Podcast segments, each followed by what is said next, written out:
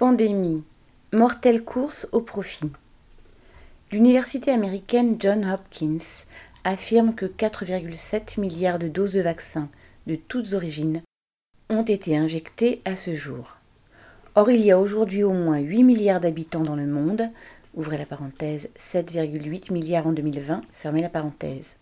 Et dans les pays les plus riches, une grande partie de la population a déjà reçu deux injections ce qui laisse l'écrasante majorité de la population de la planète privée de tout accès au vaccin. Ce constat est fait par une organisation aussi peu suspecte de radicalisme que l'OMS, l'Organisation mondiale de la santé, sous la férule de l'ONU. Elle proteste contre l'annonce d'une hypothétique troisième dose de vaccin, alors dit-elle que la grande majorité de l'humanité n'a même pas reçu une simple première dose de vaccin.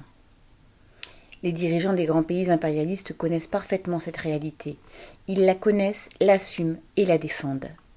Leurs discours sur l'intérêt général, la défense de la santé des populations, les discours de Macron, Biden, Johnson, Merkel et de tous les postulants à la relève, ceux des grands commis de l'État, sont odieux.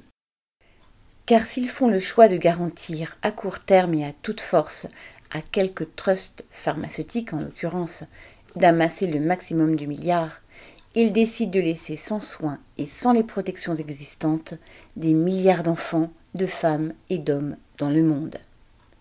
De plus, ils le font quelles que soient les conséquences, y compris au sein des citadelles impérialistes dont ils prétendent défendre les habitants. Car les virus ne connaissent pas les frontières, et laissés à eux-mêmes, ils mutent inévitablement.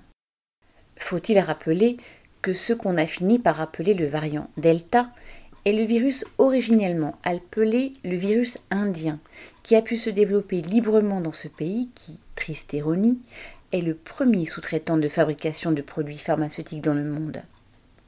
C'est ce variant Delta qui revient aujourd'hui, menaçant d'une quatrième vague les pays riches et vaccinés.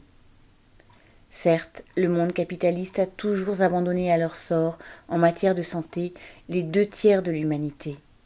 Bien des maladies continuent à faire des ravages dans les pays les plus pauvres alors qu'elles sont pratiquement éradiquées dans les pays riches.